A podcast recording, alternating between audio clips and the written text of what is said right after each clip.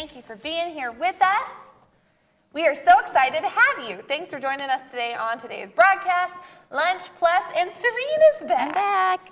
Serena started her new job this week, so she's been she's been out, but mm-hmm. she's back today. And as you're hopping on and commenting, type your name, tell us who you are, where you're watching from. But it's the Crabtree's anniversary today, so wish them happy anniversary. Thank you. Thank you. I, I found the best smiles. You, all you have to do is show your teeth.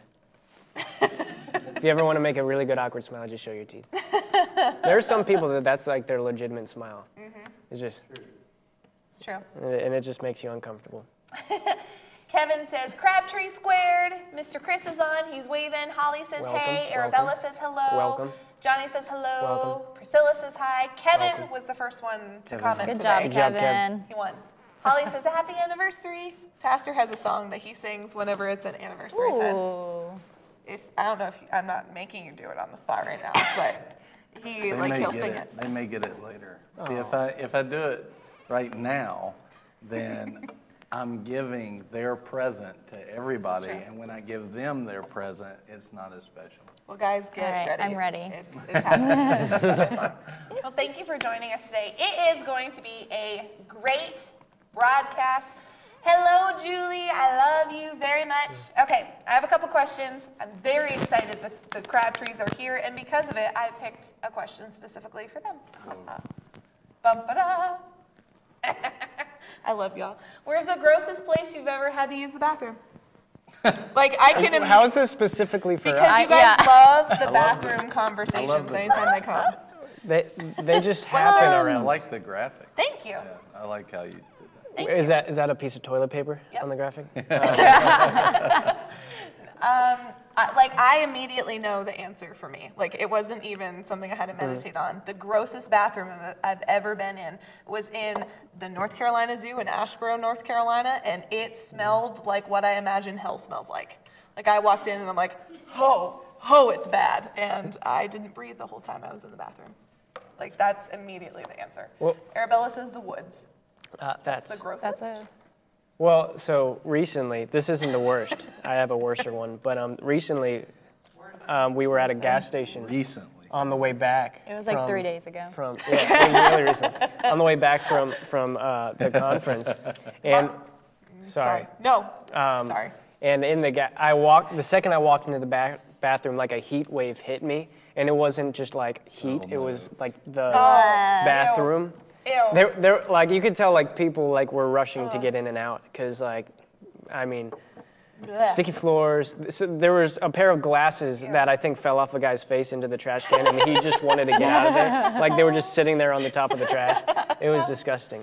So what's the worst one then? Well, What let's really read this and then I'll quickly, get. Marky's answer says the car. Don't ask. The car? the car. Uh, I require more information. Perla says a men's room at a gas station driving back from Texas. The ladies' room was out of order and Joe had to go. Oh. Johnny it says probably was the same gas station. To be completely honest, probably was. Johnny says in a tent in the desert. Ooh, that does not sound fun. Gross. That just sounds hot. But no, the worst one is probably Cuba because they don't have toilet paper in certain places in Cuba, and the toilets don't flush. So like you have to fill a bucket with water and like dump it in. But since they didn't have toilet paper, we had to learn to adapt. So we would grab, we would take our notebooks, pull, rip out a piece of paper, crumble it up, and like loosen it it- up so it's it, it's not as like not rough. yeah, yeah, and uh, and that's and there was, uh, yeah, we couldn't flush that, so we had to carry it around with us. It's not fun. Mm. Kevin, Anyway. Kevin says Fort Jackson, South Carolina. Back 40, I dug one man. I dug a one man hole where someone else had oh. recently dug. Oh, oh, yuck, Oh, yuck. Kevin. Ew. That's a, that's a great military. That makes Julie? me so happy. And Julie says a Detroit gas station. George says Iraq. What's? I also have a car story. When we were in Africa, Oh, in Botswana. and there were no, like, there were no gas stations or anything. Their, their um, rest stops was just a tree. Yeah. like like the sign wouldn't be for like bathrooms. It would be like a tree. There's a tree like a couple kilometers. and there's like a bench underneath it. yeah. But um, right next to those trees, it also says wildlife area, like stop at your own risk. Oh, yeah. And so I was like, I'm not gonna go in the woods and get eaten by a lion. So I Africa. tried it in the car and it was not successful. Uh, but also in Italy, they had um, holes, and that was also not successful. So that's all I have to say. Gross. Ugh. Ew. Any, well, you- you're the one who brought up I this did. topic, Yeah, so this is your fault. I I didn't realize that people like I should have, but I didn't realize that there would be the car. Like Marky and I are gonna have a nice chat after the broadcast because I'm super interested. Okay, question number two. Bum. Hopefully not about bathrooms. Dun, dun, dun. What fictional character would be the worst roommate? I know one. Go for it. 'cause I don't have one. SpongeBob, all the way. I feel like that's a great answer. Yes. He'd be super annoying. He would be an inconvenience. Oh, very much so. Yeah. so when Buddy watches SpongeBob, is that exciting for you? I you? don't think we've watched it since We've been being married. married. That was some, that was something I had to lay down at the altar. it, was, it was in our vows. I promised to never watch SpongeBob again. Pastor Nicole says she's peeking in during a work call. Happy anniversary, Crabtree. Thank you, Thank Pastor you. Nicole. Aw. Thor. George says Thor. Or- That- why? Why? Yeah, I mean, why? Like I, I would feel super protected with, well, you know, with Thor as my roommate. I, I, so I, I want more time to legitimately give to thinking through this answer. Seriously. Immediately, what popped up was the Hulk because if he gets mad, everything's broken in your room all the time, and you just have to replace everything mm-hmm. constantly. Unless you have Smart Hulk, and then you're fine. This is true. Ho- Yeah, Holly which says Thor- Eeyore. That would be That is true. Would be that would be difficult. I, I felt at times like I have lived with an Eeyore a time or two. I also have felt like I've been Eeyore, so I'm sorry for everyone that has been around Eeyore State. Scooby Doo would be annoying. I agree. That's true. Slimer. I don't know Slimer because I've never watched Ghostbusters all the way through. Maybe I have. I don't remember. George, Bro Thor was horrible. I thought that was quite funny. That was What's Bro Thor? Fat Thor. Oh, Fat, Fat Thor. Thor. Oh. No, I got you. That so that's what he was thinking. Gotcha. That makes sense. Yeah. Can we say fat today because people are so offended by everything? JT. I, what? I, I'm just outright FAT fatting it. Thick Thor. I'm so tired of this politically correct. Everybody's offended at everything. I am so. I like that. Thick Thor. I've been over it for about 20 years, but I'm really over it now.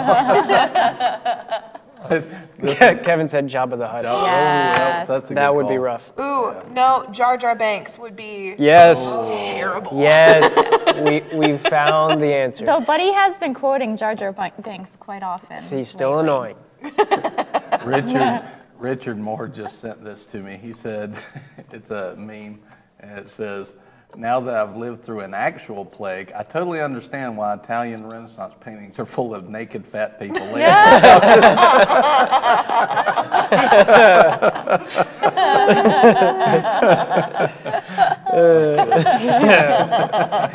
Uh, Ew. Yeah. Oh my goodness. Yes. Well, guys, do you have an answer for who you think Pastor would be annoying as a roommate? Um, no, I haven't really thought about it. I understand. y'all, y'all had all the good ones, so amen. Well, guys, thank you for joining us today. It's going to be a good one. Share the broadcast. We are about to dive into something awesome, and somebody you know needs to hear what's coming. And Monday. Monday starts our new Lunch Plus schedule. Set your alarms, set your clocks for 11:45 a.m. We are going to be coming out of the gate running, um, and it's going to be awesome. I mean, probably not physically running, but I mean, we could be. You I never don't know. We're We don't know. corded, so that would be interesting. That's true. It's true. we, we have cords. At some point, there'd be a snapback happening. At some point, it would get really interesting if we're running. But it's going to be great. We're really excited about it. We've got a whole bunch of Mm-hmm. awesome content coming for you, and the gospel is about to be preached in other nations Mm-hmm. because of this change in format. The Lord's really opened a door, so it's exciting. We hope that you are excited with us and are celebrating with us, and we're just excited to bring you all this awesome stuff that the Lord's given us. But Hallelujah. Today, we're continuing The Man Who Would Be King with Pastor Brian. So share the broadcast, buckle up, it's going to be awesome. Tell them, tell them quickly. You guys tell them from your perspective, like how the format changed, what it's going to be, and what it means to them, and uh, how they'll it'll be able to be able to be shared with more people because of it. Share that with them. Um, yeah, well, if if you think about it, we see what we want to do is we want to bring a wide net. You know, um, we're not just throwing one pe- one line in and attracting one kind of fish. We want to we like we're called to be fishers of men, and and Yeah. so in order to do that, we want to have a wide net to catch all kinds of fish. And so what we're going to be doing is we're going to be adding you know we're going to be implementing a bunch of different segments and by segments we'll be just doing some some games. We'll just be uh, hanging out. We'll be ha- having some fun. We'll be having some more serious times. Uh, we'll be having some some times of I I, i'm not going to share what some of the segments are but um but we'll have some There'll be not only short segments of some fun and excitement, but there'll also be some that's just biblical. Yeah, Right. And just- uh, there'll be some growth. There'll be some stuff that'll really feed people as well. But it'll be these shorter segments where it's easier to flow with, and then for the hungry. Yeah. And uh, but go go ahead. I just that's what you were saying, and Yeah. and I was. You were probably holding back because you were like, how I don't know he- how much I can say. Tell Yeah. them whatever you want to tell them. You, you got freedom, so tell them. Tell them the segments. Tell them some of that stuff. All right, yeah. So some of the segments that we're going to be doing, like we'll be having uh, some some Bible trivia segments where like you can hop on and we'll be just having some fun time doing Bible trivia. We'll have some where we're doing like a Q and A. Like these are some of the more spiritual segments, um, like a Q and A. You know, where like you can literally ask us questions and we'll be answering them on air. You know, uh, just just being able to have that that time. We'll be having some more fun segments. Um, uh, where like we'll be eating really spicy food and just like just random stuff, you know. We, we but we just what we want to do is we want to set it up so that people who wouldn't normally be watching the broadcast, if you share it and they'll and they'll, and they'll see it, they'll be like, oh, this is th- this is entertaining, this is fun, and then and then we can turn into a you know one of those spiritual segments where wow now we're we're praying for people and if you need pr- uh, have a prayer request and we can we want to pray for you and take some time to pray for you so like so people who wouldn't normally be watching you know just Like if we're sitting down service. and yeah like a church service. Um, it, this this will be set up so that we can bring them in and then when we get to the word they'll they'll be prepared and they'll like us enough to to where the like the guards are down and they'll they'll be willing to receive more from us. So that so you know having these different segments is it's definitely God you know Yeah. because it, it's such an awesome you know uh, concept. Not many people are doing that Well, today and, and one of the things that is awesome with it, Mm-hmm. like I know for me when I started coming to the church, like I felt almost intimidated to share things Mm. because what would my friends think? What would people around me think of me sharing this stuff? But it's one of the reasons that we here at Boomerang started having life groups. You know, there's stigmas that unfortunately have been associated with the church. But what we want more than anything is for people to connect to the genuineness of who Yeah. Jesus is, Yeah. to Yeah. the reality of who he is. So in these segments, whether they're funny, whether they're spiritual, and it's going to be both, what people are going to see is a reality of who God is mm-hmm. through and through. Right. They're going to see us laughing and it, doing life together and mm-hmm. being funny, but then they're also going to have these spiritual nuggets that are able to entice them to the word and guards that maybe their hearts have put up over time because they've seen people not be real, not have power to back up the words that they're saying. They're going to be able to connect with the gospel, not necessarily to us, like we love y'all and we want to connect with y'all, but at the end of the day, you're watching right Mm-hmm. now because you're hungry. We want to be the appetizer that causes people to be hungry. We Yeah. want to point them Yeah. to the feast, which is Jesus. And that's Mm-hmm. what you guys are allowing us to do, and it's what the Lord's allowing us to do. So just thank you for being a part of this Yeah, amen, amen. Hey, Pastor Matthew, good to see you, man. Saw you uh, jump on the broadcast. Uh, one thing I'd like to say too is with the new format, it really puts a tool in your hand to help share the gospel, Yeah. where you can you know trust the content and trust that it's going to be fun for people. So it puts a tool for you to be able to share the gospel. But then also for the people that are hungry, there'll also be Yeah. segments for that to grow up and beyond. So we just uh, the Lord's given us a vision. He's He's shown us how to do it, and we're excited about it. And we want you to be excited about it too. Amen. That will start Monday. 11:45. It'll be lunch plus, Amen. and uh, we're excited about it. Amen. Amen. Glory to God. Amen. Share the broadcast if you haven't done it already. And uh, do y'all have anything else?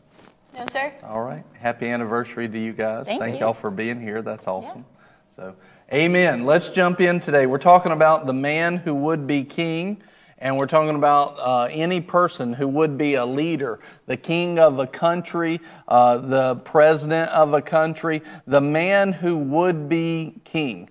Uh, the person who would be a servant leader, a Sunday school teacher, a shift supervisor, a manager, uh, any of the fivefold ministry apostle, prophet, evangelist, pastor, and teacher. Every Christian is called to be a disciple maker. That means that they are leading somebody in a discipline towards Jesus. And so, if you're called to be a Christian, which everyone is, if you are a Christian, uh, then you are called to be a leader, and that so that applies to everybody. So anybody that uh, is listening to this has a call on their life to be a leader. But here's the issue: many people are called into being a leader in the world, but very few people actually do it well. And part of that reason is we haven't studied to show ourselves approved. Um, one of the things that I found uh, was I, as a pastor, was very much uh, not interested in bringing a secular uh, thinking into the church organization. I think that that could be very dangerous. So I stayed away from any type of like corporate leadership stuff like that. Well,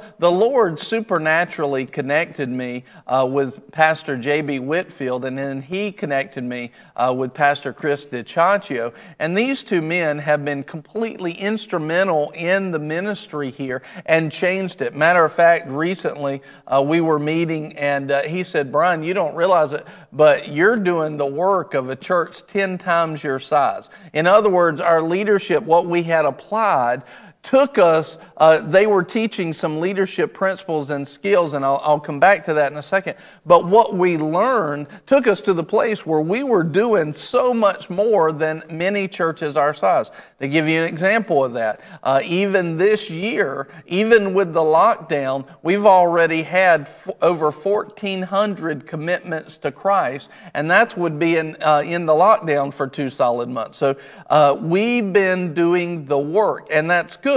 Now, there, we might have been overworking some of that, and we had to back off of some of that. Amen. Buddy said, Praise God. That's right.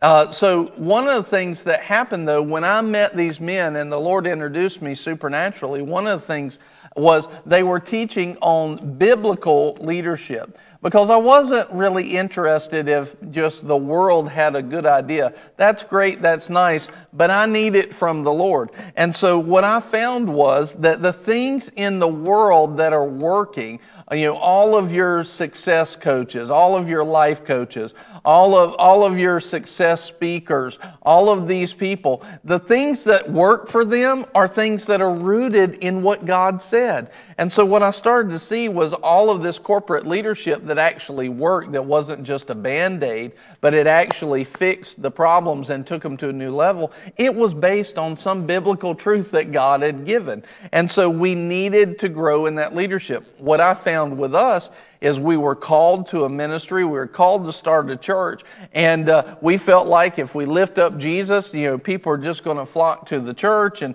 they'll be hungry for him. He'll draw them into him. And we had a fire of God. We were seeing the fruit. We're seeing souls saved. We're seeing people healed. We're seeing them delivered. And I thought, man, this is going to, we, you know, we're just going to go and do this work and it's going to be awesome. And it didn't turn out that way we needed to study in leadership. That was a piece that was missing. And truly, here's what I had to understand. When I started finding in the Word, I went and spent about four or five hours with Pastor Chris DiCiaccio, and he, he went through uh, what was called a leadership basic training. And basically, what he did is he gave several different concepts of leadership, and then he went to the scripture where they were all founded, and he showed each one where they were founded. I saw scripture after scripture after scripture about the leadership of God. At the end of that meeting, I had to get on my knees and repent to the Lord because I realized this is scripture that I have not been preaching. This is scripture as a pastor I have not been teaching. But here's the thing many people are called, but they don't give themselves to study the principles and the ways of God. And because they don't do that, they, they're not ready to be the leader. So God can't send them people to lead because they're not prepared to lead them. And as a believer, as Christians, we should be walking in the place where we are walking in true leadership, where we are understanding the leadership principles of the Word and we're growing in that. And so this series, I think we're on part 43 or something like that. Um, this series has been a dive into the leadership principles of God and looking at these kings, the man who would be king. We're looking at King Saul, we're looking at King David, and we're seeing what made them prosperous and what mistakes did they make so that we can grow in this leadership. And, and just say this. Uh, put this in the comments, please, right now. Say, I need to grow in biblical leadership. No matter where you're at, no matter what you've done before, I'm telling you myself, I need to grow in biblical leadership. I need to grow in biblical leadership. Drop that in the comments. I need to grow in biblical leadership. So yesterday we were in 2 Samuel chapter 2. And what you'll see here in 2 Samuel chapter 2, we were talking yesterday uh, almost the whole day about humility. And what had happened is Saul has now been killed. David has been made the king, not over all of Israel, but over Judah. And then uh, they made Ishbosheth, which was a son of Saul, they made him the king over Israel. Excuse me. And uh, Abner did that. Abner had been kind of like uh, Saul's right hand man, and he had made uh, the son uh, this now king over Israel. Now, it doesn't look like, you know, there was already a king that was anointed by God to be over Israel. That was David. So we can see that Abner's, Abner's move is not a good one. It's not, he didn't seek the Lord on it. It was probably a power move, probably just worldly thinking. That's what traps so many people is just worldly thinking. But now you have these two kings, and uh, then let's start in verse 12, 2 Samuel 2 and verse 12. Now Abner, the son of Ner, went out from Mahanaim to Gibeon with the servants of Ishbosheth, the son of Saul. And Joab, the son of Zeruiah, and the servants of David went out and met them by the pool of Gibeon. And they sat down, one on one side of the pool and one on the other side of the pool. Then Abner said to Joab, Let the young men arise and hold a contest before us. And Joab said, Let them arise. So they arose and went over by count, twelve for Benjamin and Ishbosheth, the son of Saul, and the twelve servants of David. Each one of them seized his opponent by the head and thrust his sword into his opponent's side, so they fell down together. And that place was called Helkath Hazurim, which is in Gibeon. And it says, verse 17, that day the battle was very severe and Abner and the men of Israel were beaten before the servants of David. Now, one of the things I want you to see here is David is not there, Ishbosheth is not there. These are just his right hand men.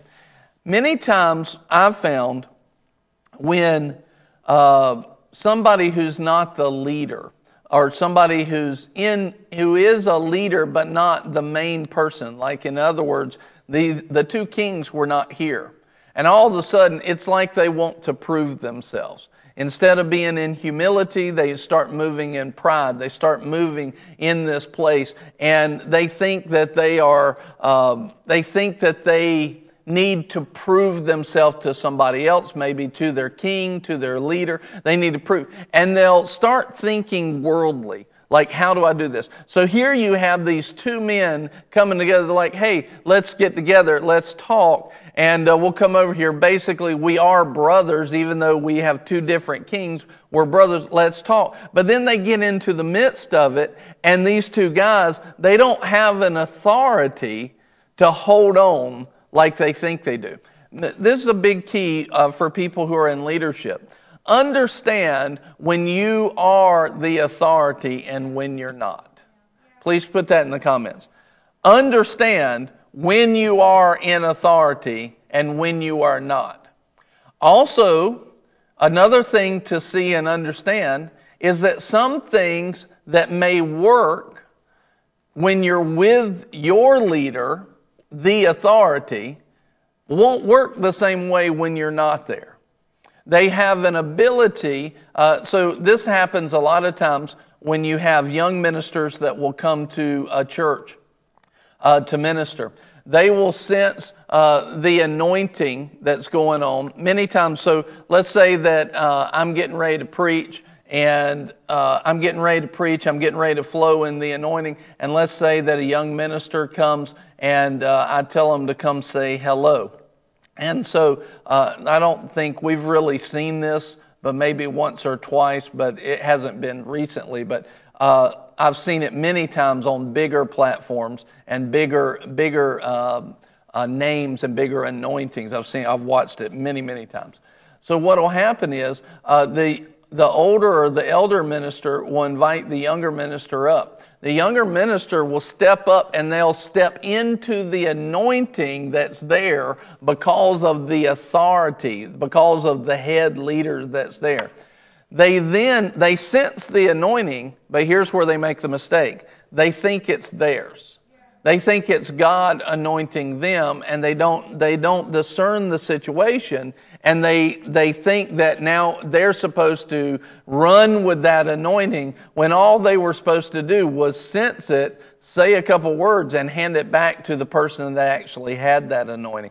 I've watched that so many times, and, and many young ministers will not discern this. This is somewhat what happened here at this pool is I believe these guys, they thought that some of the good things that they were able to do was their doing and not the mercy of God. And we have to see that God will be merciful and He will let you taste of certain things. To give you a great example of this, uh, one a uh, few years ago, I've, I've just a couple of times operated in uh, discerning of spirits. Now, if not doing a full teaching on discerning of spirits, but discerning of spirits is basically when you see into the spiritual realm. So, for instance, when Elisha's uh, servant was scared, and then Elisha said, There's more with us than are with, against us. And then he said, Lord, open his eyes to see. And his servant opened his eyes and could see all the angels in the mountains uh, that was discerning of spirits.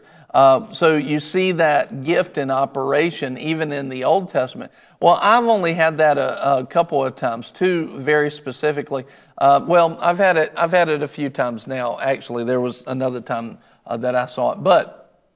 One of the things that I noticed was the first time that it ever happened was when I was with my spiritual father, uh, one of my spiritual fathers, uh, Tracy Harris, and uh, we were praying for somebody after a meeting in Texas. And uh, when he prayed, this person came up to pray for, I believe it was cancer. And uh, uh Brother Tracy prayed for him. The man uh, fell out on the ground. And while I was looking at the man, uh, I saw he looked gray to me, like black and white gray. Uh, maybe if there was any color, it was like a sepia type tone. And I saw what looked like a sheet lift up out of him. And when that sheet came out of him, he was no longer sepia. I was seeing in the spirit, and I'll, I'll, tell you what it was, but I was seeing in the spirit, all of a sudden I saw he had full color again. And I instantly knew, I instantly knew what I saw coming up out of him was a spirit of death that was trying to cling to him. And so I knew, and I was able to give him that testimony, that spirit of death has been removed from your life. That spirit of death is now gone. And it was the most interesting thing, but I saw it with my eyes. I could see spiritually what was happening. Uh, another, not long after that, uh, I had another time where I was praying over somebody, and literally right in front of my face, their face changed, and I was able to see uh, what the Lord wanted to do and how uh, He wanted to redeem them. And I've had a couple other instances like this. This is discerning the spirits. Here's what I want you to see that never happened in my life before until I was under the anointing of my spiritual father. And so when I got under that anointing of the spiritual father, what looks like it, oh, look, it happened through me. Listen, it wasn't just through me. It was because of his impartation and because I was around him. And actually, another time that it happened, I was around him again. In other words, now it's coming to life. It's activating in my ministry and in my life more often, but it activated because I was around him and it was his anointing that kick started it for me. It wasn't my anointing, it was his anointing. And so many times uh, you'll see that leaders will try to assume an authority that's not theirs. And when they do, they actually get into a place where they're working against the flow of the Spirit. They can grieve the Spirit. You don't want to do that. And so you, it's good for us to understand who's in authority. So here you have two of these leaders who feel like they're in, I mean, they're pretty powerful men. Uh, many times, uh, Buddy put it on there, many times leaders will try to assume an authority that's not theirs. These men, these men are, uh, we just heard a story last week about it, but these men are pretty powerful men in the kingdom. They're, I mean, they're powerful men. They're like the right hand men, leaders of the armies of David and Saul. That's who they, that's who they are. They're powerful men. But here they try and come together like they're carrying the authority of both kings. And in a sense, they are, but they're not. Uh, yeah, they're, they speak for the kings, but not on the level that they probably think they are. And I think they made a misjudgment here uh, by saying, by trying to do something out of line. Uh, just um, uh, this past week when we were at the ministers' conference with uh, Tracy Harris over in uh, Texarkana, there was a good friend of mine, actually a guy that we partner with for most of our adult life, uh, John Smithwick. Uh, he and I have known each other for a long time, back since uh, 2001 or 2002. And so we've, we've given into his ministry, sown into him. He's winning millions of souls. Such a great ministry. But he was talking about being on the, being on the mission field. And I think uh, it was Bangladesh maybe that they were at. Anyway, they were about to preach and this huge storm comes up.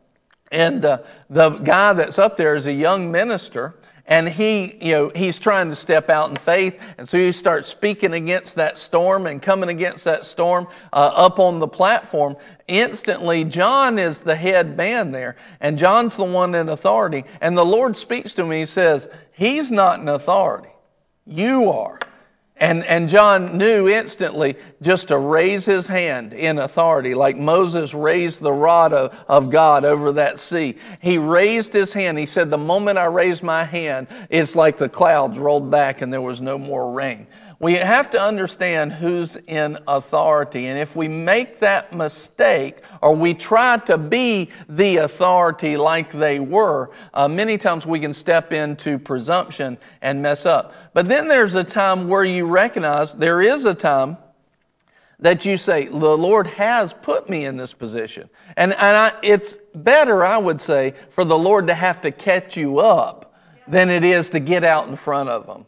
Uh, I always think of uh, kind of like a, a, piece of thread or a spaghetti noodle. You know, if you take a piece of thread and you pull it, it will stay straight. But if you try to push it, it's just going to curl up on you and you're not going to get it to go where you want it to go. Let the Lord lead you. Don't get out in front of Him. And so what happens here is bad. This is definitely the theme of today. Don't get in front of God. Don't get in front of God. Put, please put that in the comments. Everybody, please put it in there. Don't get in front. I won't, you can put it, make it personal. I will not get in front of God. Amen. Hallelujah. Barrett said this God has an order of authority. Just because he speaks or reveals things to you doesn't mean that you are to reveal it. Talk to your spiritual authority before moving. Yes. yes. That's very good advice. All of us have learned it if you've had uh, much experience in the Lord. All right, so now watch what happens, and then we're going to come back to this same, uh, same thing. He said, So they went into battle.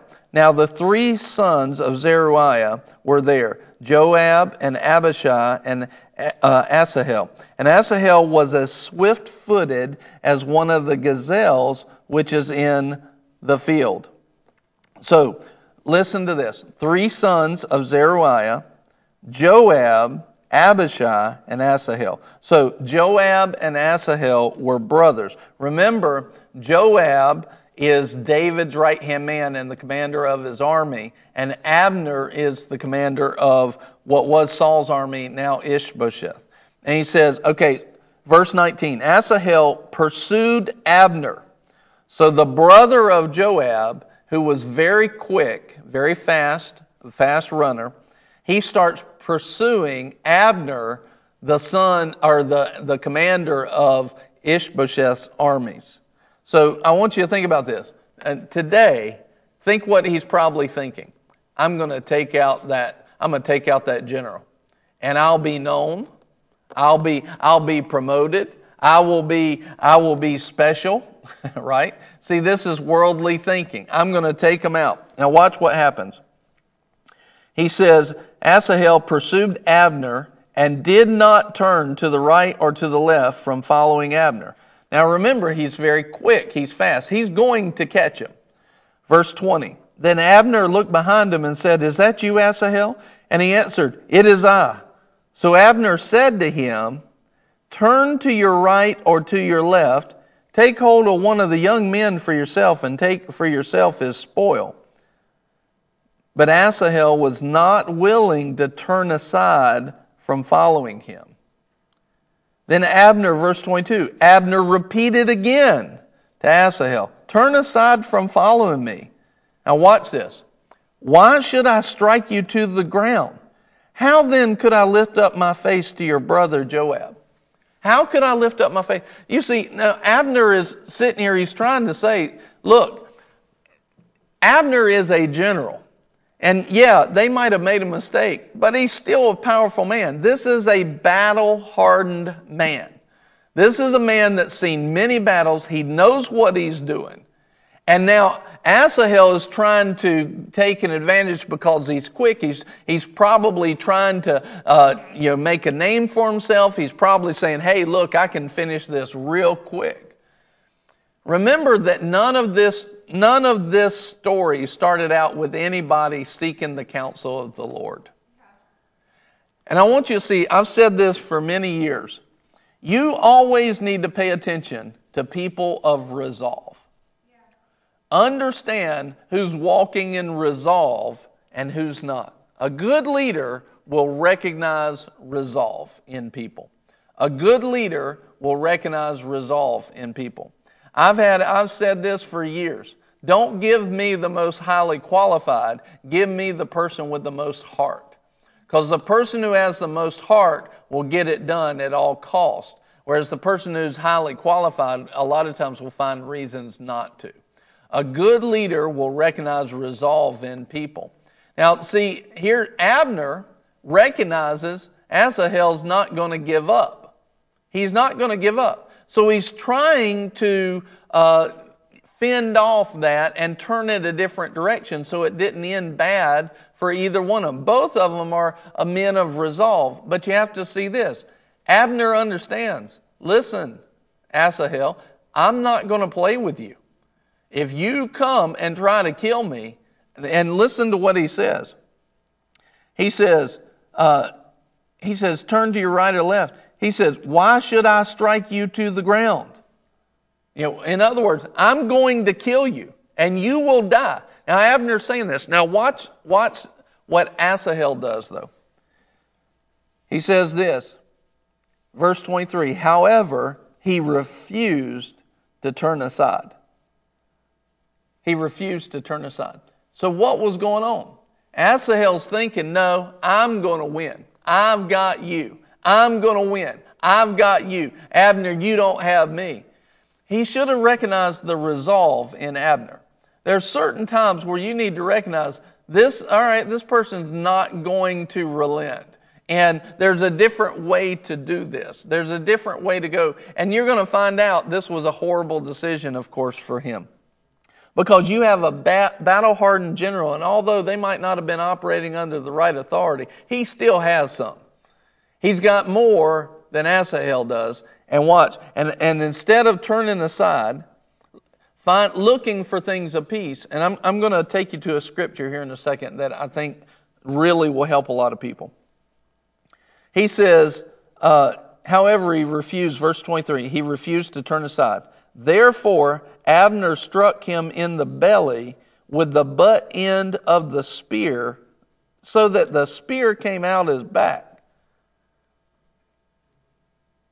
This is I'm not talking about the pointy side of the spear. We're talking about the dull side. This is ugly. And Abner wasn't playing, and he tried to warn him.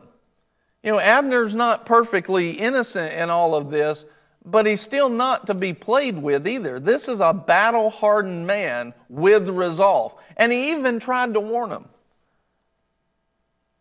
And it says the spear came out of his back. He fell there and died on the spot. And it came about that all who came to the place where Asahel had fallen and died stood still. I hate this. I hate stories like this. This did not have to happen. What do you think? I mean, imagine, think about this. What was going through Asahel's mind once that spear went through his body. I have made a mistake. I have made a bad judgment, and now I'm going to pay for it with my life. I hate that. I don't, and see, I've seen many ministers who are too, uh, even even elder ministers. I've seen them do this, who are feel so zealous over something they don't understand the timing of God. So, and it goes back to what Barrett said earlier. Just because God reveals something to you doesn't mean that it's time to share it. It doesn't mean that it's time to do it. You got to hear two things when you have the leading of God. Number, number one, what to do. Two, you need to know when to do that. When to do it. Do I do that now or do I pray about it now? Because many times the Lord tells us uh, things to do, and they're down the road. And our job at this point, He's telling us so that we'll pray towards that thing, so that when He says, okay, now, then everything is worked out. The road is smooth. All the paths are out of the way. All the traps are cleared out because we've been praying in the Holy Ghost. A good leader knows what to do and when. A good leader knows what to do and when. And here's Asahel. You imagine in those moments what's going through his mind. I have made a misjudgment. And that misjudgment, because he was playing around with somebody of resolve, it cost him his life. Let, let me just tell you something. The devil is, amen. Kevin says, eagerness to move can take you out. And this is not something to get in fear over. When you have the word of the Lord, you always win. If you will be obedient to the word of the Lord, you always win. The devil is a defeated foe, but let me tell you, the Bible itself says in John 10 10, he comes only, only to do three things steal, kill, and destroy. He is of resolve. He's not trying uh, to just cause a little stumbling in your path. He's trying to kill you, right? He is trying to kill you. And now, is that something that we have to fear? Not in the least. But we do have to be reverent over the leading of God. That's what I'm getting at. We need to make sure that we've heard from the Lord. I cannot tell you how many good people I've seen make a judgment call like Asahel, and it killed their ministry. It killed their ministry. They go and they, they start uh, going after some of these principalities at the wrong time, thinking that they can just waltz in there and they're not prayed up. They haven't prayed and fasted. They hadn't heard from God to go. And their ministry, and they fall, and all of a sudden their ministry is at a totally uh, non existent level because they made the same. They went up against somebody with resolve without hearing from the Lord to do it. Maybe they heard that they were supposed to do it later, but now wasn't the time. It's very important, and this is why it's so important for us to have an authority in our lives, that a spiritual authority in our lives that helps us to know what to do and when. All right, now, before we go on any further, I want us to go to Matthew chapter 11. Because I'm going to give you something that I, this is one of those scriptures to me uh, that is probably one of the most misquoted uh, ever. And let me say this first. So, the scripture that we're going to talk about is the scripture that says, um, uh, The violent take it by force. We're going to talk about that scripture. The kingdom of God suffers violence, and the violent take it by force. So, most people will take that scripture and they preach it along the lines of, we got to just go out and take this thing from Satan. That's true. That is true. And we do have to take it. And when God gives us a word, then we utilize that word and we will always win. But that doesn't mean that you just go out there doing whatever you feel like to do. That doesn't mean that. That doesn't mean that whatever comes in your mind, just go do it right? That doesn't mean that. What it means is what God has put in your heart and he's put it he's written it in your heart. That's what you do. When he tells you to do it. Like for example, God's given me a lot of things in my heart, but I know the timing is not right now. They're coming. I can see them. He's, he's counted me responsible enough and mature enough to show me some things that are coming so that I can begin to pray about it so that when I get there, it's not a five or 10 year struggle. I just step into it, right? This is what he wants to do with each person. But uh, many people, out of pride and a lack of humility, they just assume that as soon as they see it, it's theirs to go do. And then they, they struggle for years and years and years instead of letting the Lord build the house. Uh, so, one of the things that I saw, this was so good, I'll tell you about one of my mistakes. Um, one of the things that I saw, I was studying on uh, the will of God, and I was studying on, let me see what Kevin said. Violence is focused and bold, but not ill timed. That's a great word. Great word.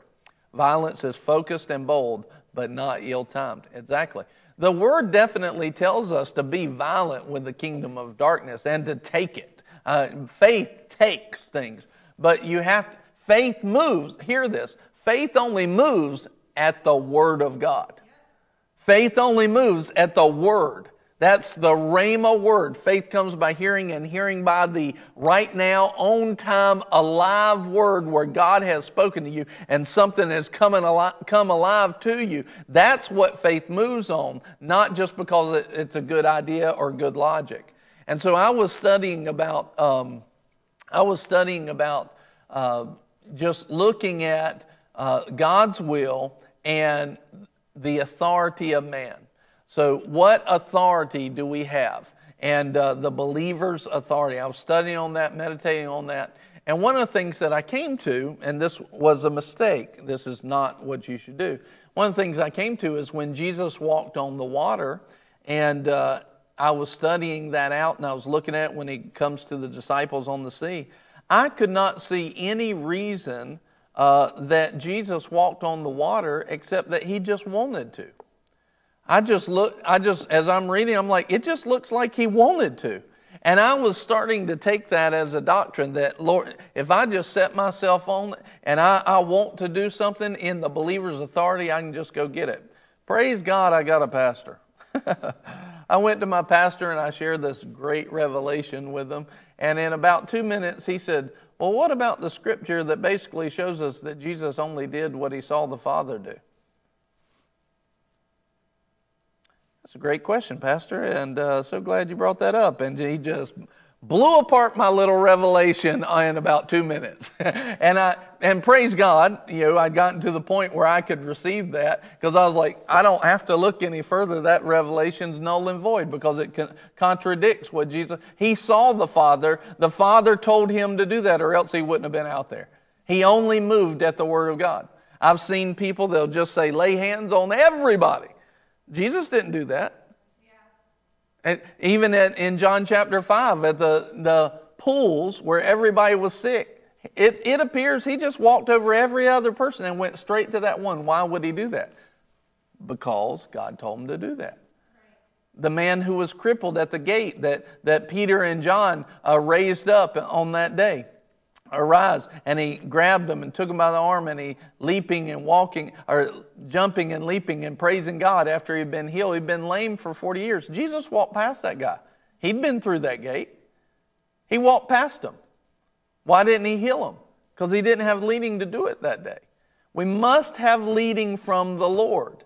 That's what the power is on. That's what the anointing is on. Now, that's one ditch is people will try to do too much and be too violent when God didn't say it. The other ditch is they'll never do anything.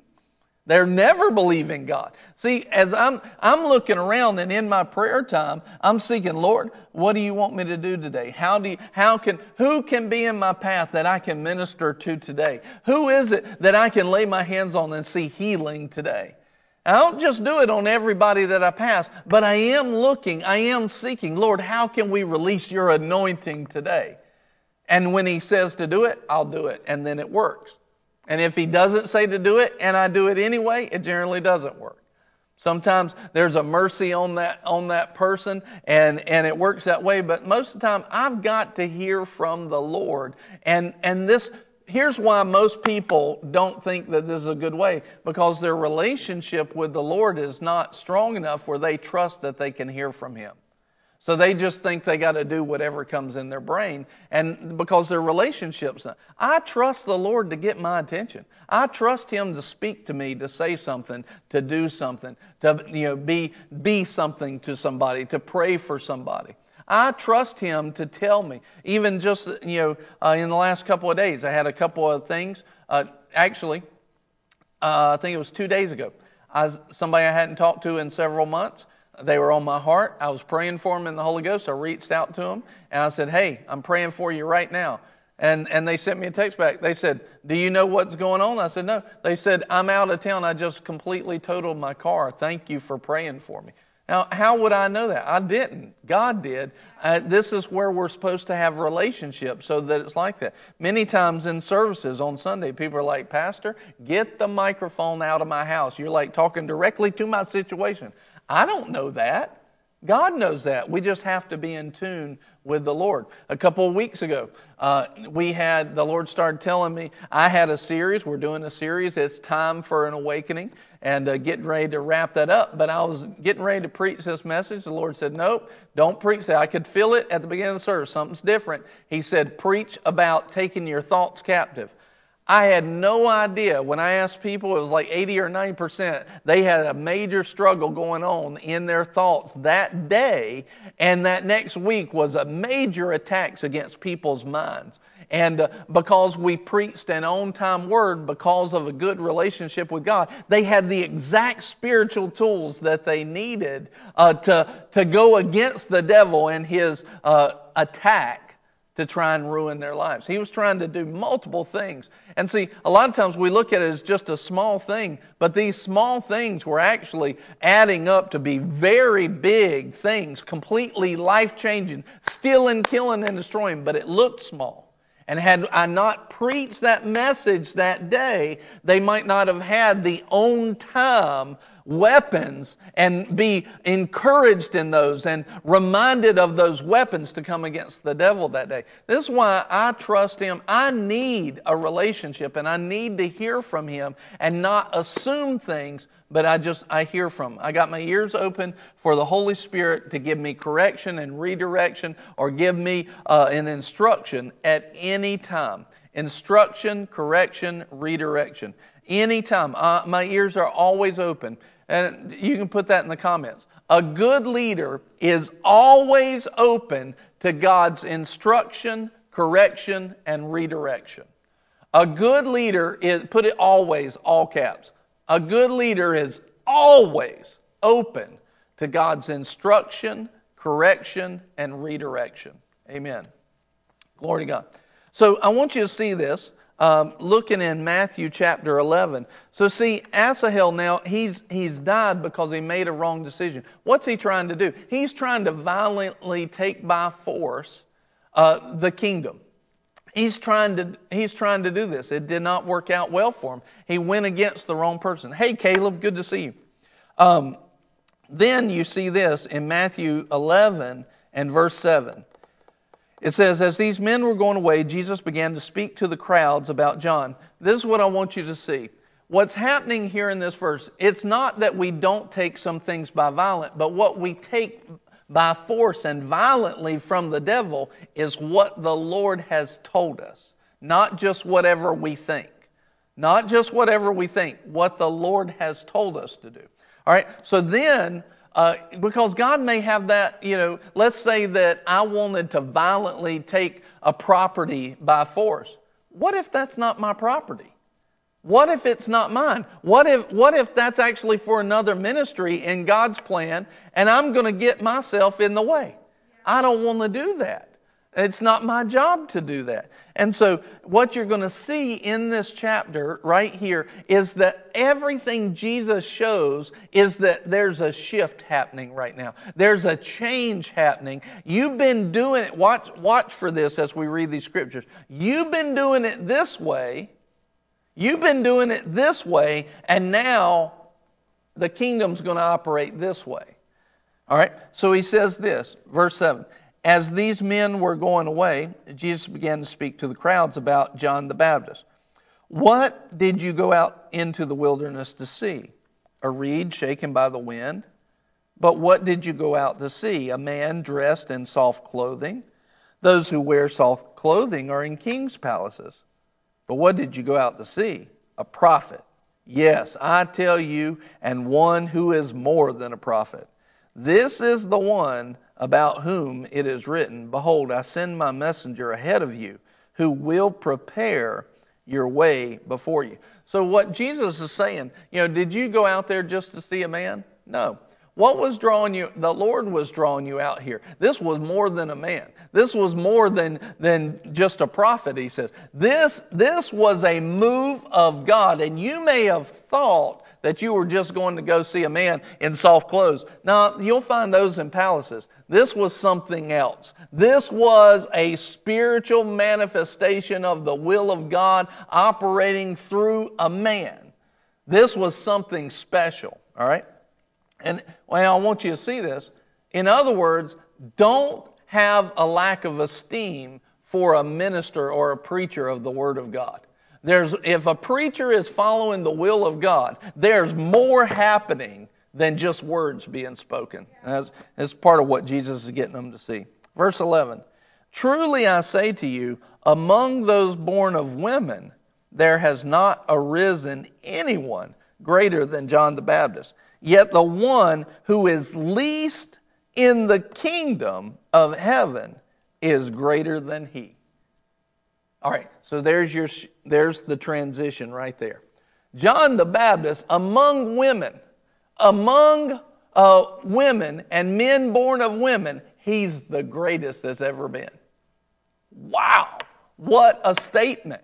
I mean, you go all the way from Genesis to Matthew 11, and Jesus makes a statement. He's the greatest. This is amazing. But then he says this now's the, the transition, now's the shift. But the least in the kingdom is greater than he is. Oh, so we're talking about something different now. Now we're talking about a shift. Now, watch this. Something has changed. And as you continue to read the chapter, it goes the same way. He says, But, but the one who is least in the kingdom of heaven is greater than he. 12. From the days of John the Baptist until now. Now watch, he's putting, he's putting a marker in the timeline. He's putting until now. All these days until right now. In other words, right now something's changing. He says, from, from that time until now, the kingdom of heaven suffers violence, and violent men take it by force. Let me, let me read this in uh, a couple other translations here. So, Matthew 11 and verse 12, let me read it in the New Living.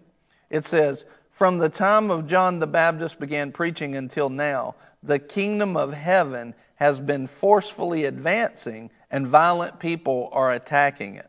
Let me read it in the message. I think this is what, here you go. Listen to this in the message.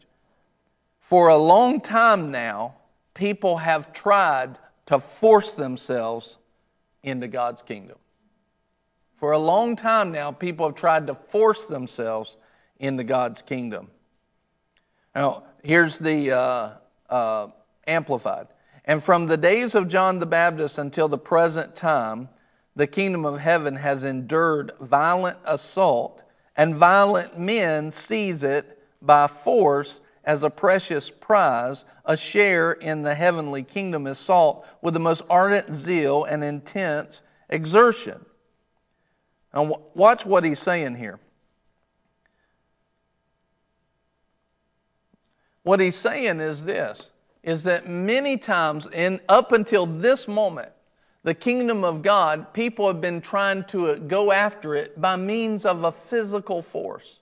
They've been trying to do things logically and physically and take it. But we know from the full counsel of the word, as soon as Jesus comes on the scene, he started preaching, the kingdom is now. In other words, you're waiting for the kingdom, and he's saying, the kingdom is now, it's within you right? The kingdom is now. But he's saying this kingdom doesn't operate by physical force. It doesn't operate by the uh, sacrifices and it doesn't operate by that anymore. It operate, you're trying, you've been trying to do it all physically and all of these physical actions. And now there's been a shift because watch what happens. When we were made a new creation, everything changes about our nature. And now, what we used to do only by physical, now it's a spiritual operation of the kingdom. You're expecting, and Jesus saying, you're expecting some king of God to come in on a white horse, throw back Rome and every other people, and physically establish a kingdom. But he's saying, that's not how it is. The kingdom is now, and the kingdom is within you. It's already here. I prayed and the heavens opened up when I was baptized, Jesus saying, and now it has come to you.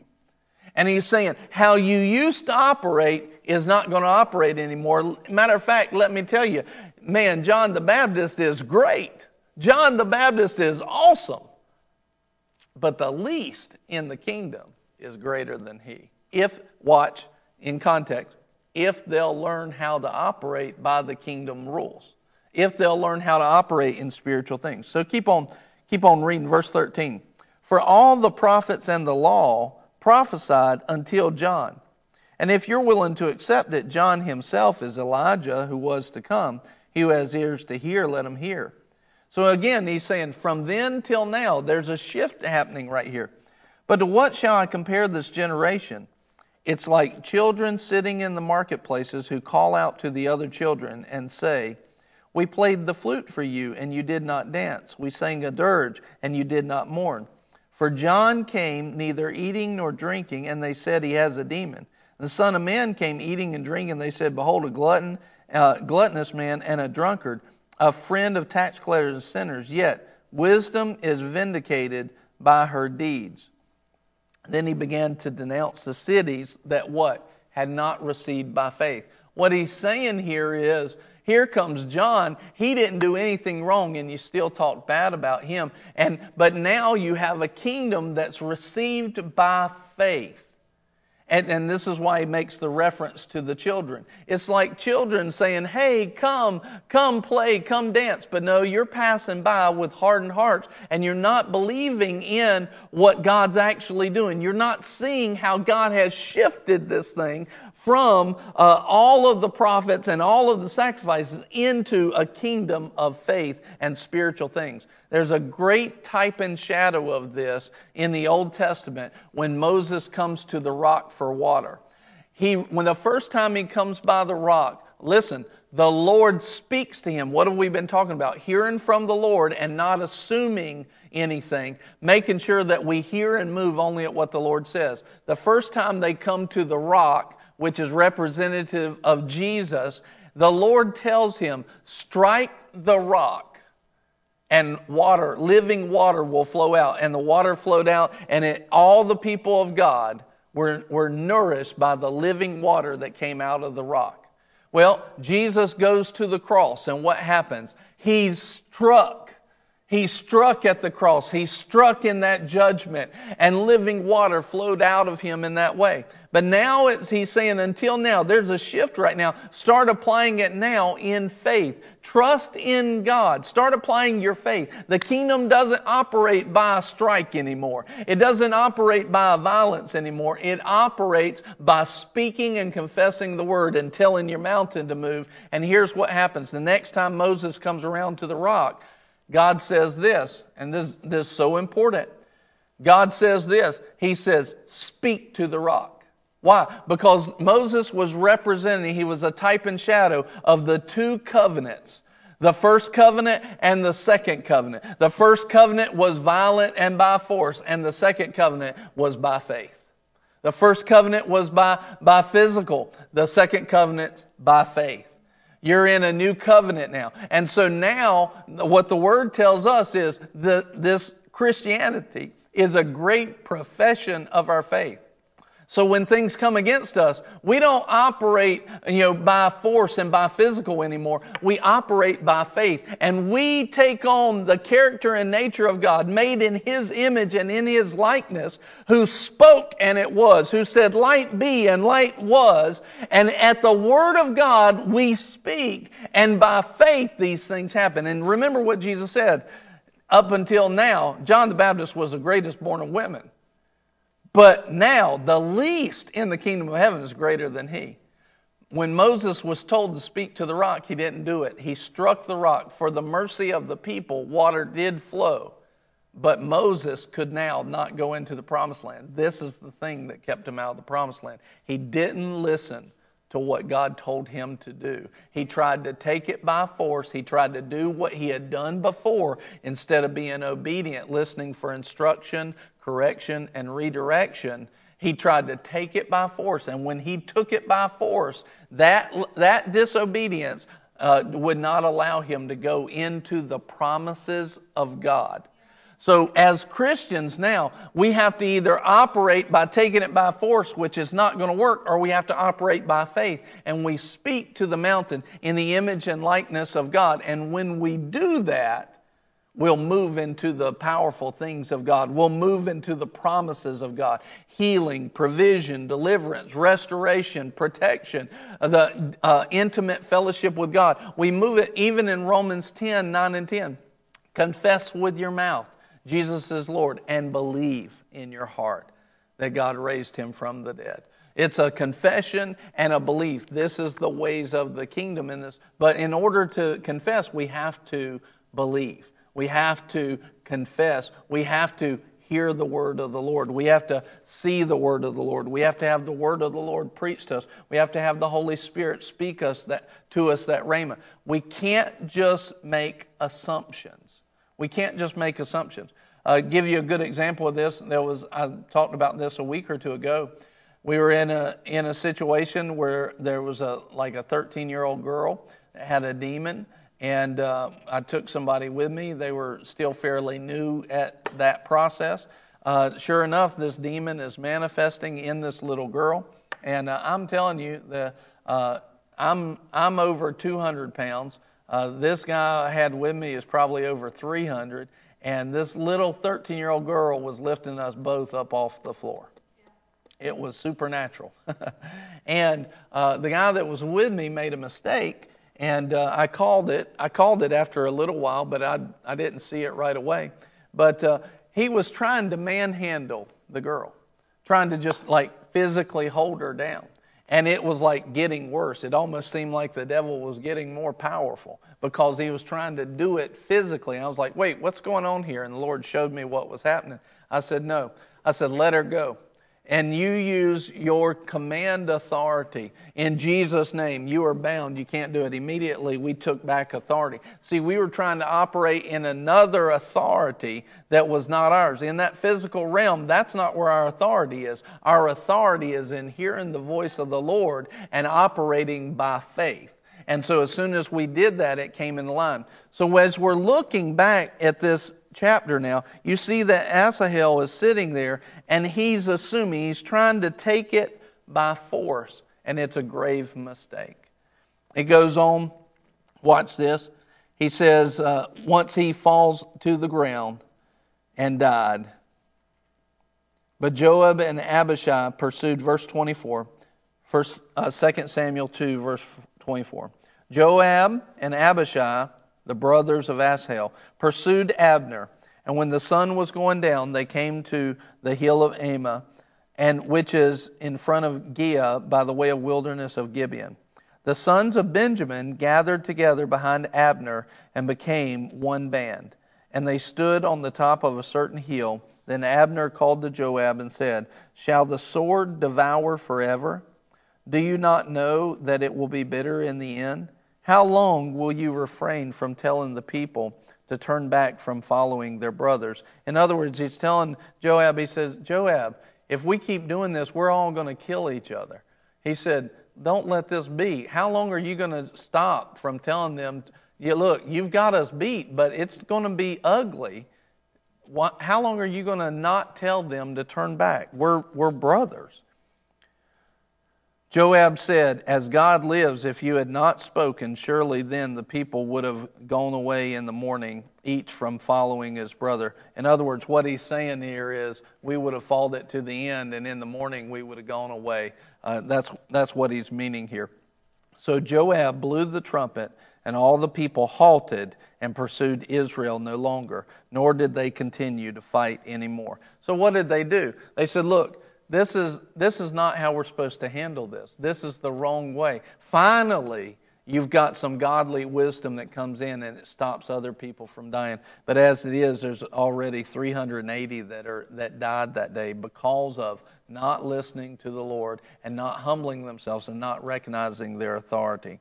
29. Abner and his men then went through the Arabah that night all, all that night. So they crossed the Jordan, walked all morning, and came to um, Mahanaim. And then it says, Then Joab returned from following Abner. When he, had, when he had gathered all the people together, 19 of David's servants, besides Asahel, were missing. So there's 20 there. But the servants of David had struck down many of Benjamin and Abner's men, so that 360 men died. And they took up Asahel and buried him in his father's tomb, which was in Bethlehem. Then Joab and his men went all night until the day dawned at Hebron. So, what you see here is a couple of things. One of the things that you want to see is finally the word of the Lord, when they finally said, Look, this is not the way to do it, to go after this thing violently and take it by force, which is what they were trying to do. They were trying to operate in their authority that they didn't have and it ends wrong, it ends bad because of that. It's important for a leader to recognize what authority they do have and what authority they don't have. And don't try to take more than what God has said. Just, just be obedient to God. Let the, let the Lord build your house. Let the Lord stretch your tent out. If you feel like you need to take ground, let the Lord do that. That doesn't mean that you won't do anything, it means that you'll only do what he tells you to do. But don't sit there and go for 20 years and God hadn't told you to do anything. That's not right either. That means that your relationship, you're not hearing what he's saying. So if you're not doing anything, then check your relationship. And if you are doing anything, check your relationship. A good leader always is checking his relationship with God to make sure that the words that are coming in are good and fresh and right now and on time and that it is the Lord. And this is where it's good to have a good pastor, a good leader in your life, a good spiritual leader, a spiritual father, somebody who has oversight in your life that can help save you from things that you might not even see are happening. And so a good leader is always going to have that. I also want you to see at the very end there where the anointing was on David and his men. David and his men had killed 360, whereas they had only lost 20. Uh, if I did the math correctly, that's about 18 men to one uh, that had done. That's an anointing uh, that's on his men. And uh, Abner, see, now Abner's probably going, wow, did I miss it by uh, backing Saul's son? I should have probably backed David. Again, he didn't check with the Lord, it doesn't appear, and that eventually is going to cost him his life. And uh, so, a good leader doesn't reach out and just grab a hold of stuff because he has a good uh, idea come through his head, even if it's a good idea, even if it's a God idea. He doesn't do it until he hears the God timing on it. I have plenty of God ideas that I haven't moved on because I knew the timing wasn't correct yet. And praise God that I had men of God uh, that I'm connected to that I could reach out to and say, "Hey, is this right? What you know? It, what do you think about this?" Had a situation just last year. I heard from the Lord. I was ready to go. I talked to Pastor J.B. Whitfield. He said, uh, "You might want to consider this." I prayed about it, and the Lord said, Yeah, he's right. and you're wrong. I was like, Oh, okay. But I was ready to go. You know, I was ready to take it by force. And he, I know this lesson, but I was still, I like, I like uh, when the Lord gives me something to do to get on it. I just missed the timing of it. Uh, but that's where I needed confirmation of somebody that God has supernaturally connected in my life to make sure that I wasn't misjudging a situation and I was able to hear that redirection from God and correction, and it saved me. So I pray right now, Lord, let everybody that's hearing this, let them put on leadership, put on only the authority that they have, only take things by force when you say, and Lord, let that intimate fellowship with them, with you, be so alive and so correct. Let it be so connected, Lord, Thank you for your goodness. Thank you for your mercy. Glory to God. Hallelujah. Father, thank you. Thank you, Lord, that this teaching today, it helped to bring alive some of the points and save people from stepping into the wrong thing at the wrong time. Thank you, Lord, that you, it will continue to do that from here on out. For years to come, they will hear and do only what they see you do and hear you say. Thank you, Father, that you are leading and guiding. Thank you, Lord, that your leaders, Lord, thank you, Father, that your leaders that are hearing this today, they're going to another level. They will be very efficient and very productive. I just speak it now. Lord, may efficiency and productivity abound in the people that are hearing this message today. Thank you, Father. We take that by faith and efficiency and a productivity. Thank you, Father, for your goodness and your mercy. Thank you, Lord. Glory to God. Glory to God. Thank you, Lord. Amen. Amen. Amen. I love you. If you got something out of that today, just throw some hands up in the comments and or something. Something. And we love you. Uh, again, always the broadcast is sown into your life and it doesn't cost you a thing. We want to see you be who God wants you to be. If you would like to sow into the gospel, you're welcome to do that. Some people, the Lord has written that on their hearts. And uh, you can, if you're on Facebook, you can type in hashtag donate and the amount after it, or anybody can go to givebc.org and uh, you're welcome to sow into the gospel that way. But uh, we just praise God for you. I'm excited. You know, I'm looking at these, you know, that are just putting these things down here. Uh, Priscilla, thank you for sowing into the kingdom. That's awesome. You are such a, you have been such a um, persistent giver And I just praise God for that. I'm looking at Serena going to do great and mighty things. I am excited to see Caleb, to see what God's going to do through you. It's going to be awesome. Buddy, God is going to do great and mighty things through you. Barrett, Barrett, thank you for that uh, giving. Kevin, God's doing great and mighty things through you. Julie, God's doing great and mighty things through you right now. I'm excited to see these things come to pass. Thank you, Julie, uh, for that uh, sowing. Kevin, thank you. Praise God. Miss Barrett, amen. God's doing so many great things through you guys, and it's only just begun. It's the very beginning. Do you know how much? The, the word says this it's beyond all you can ask or think. I'm going to get to watch it happen, and I'm going to get to praise God with you as you have the victories, as the Lord leads you and guides you in that personal, intimate fellowship. You'll hear from Him, you'll be obedient to Him, you'll be strengthened by Him, and you will do great and mighty exploits in the name of Jesus. Amen. Hallelujah. We love y'all so much. We hope you have a great, great day tomorrow. Lunch plus tomorrow at noon. Our last day starting at noon. On Monday, it'll start at 1145, and we look forward to seeing. It's going to be great. Have a great, great day. Bye bye.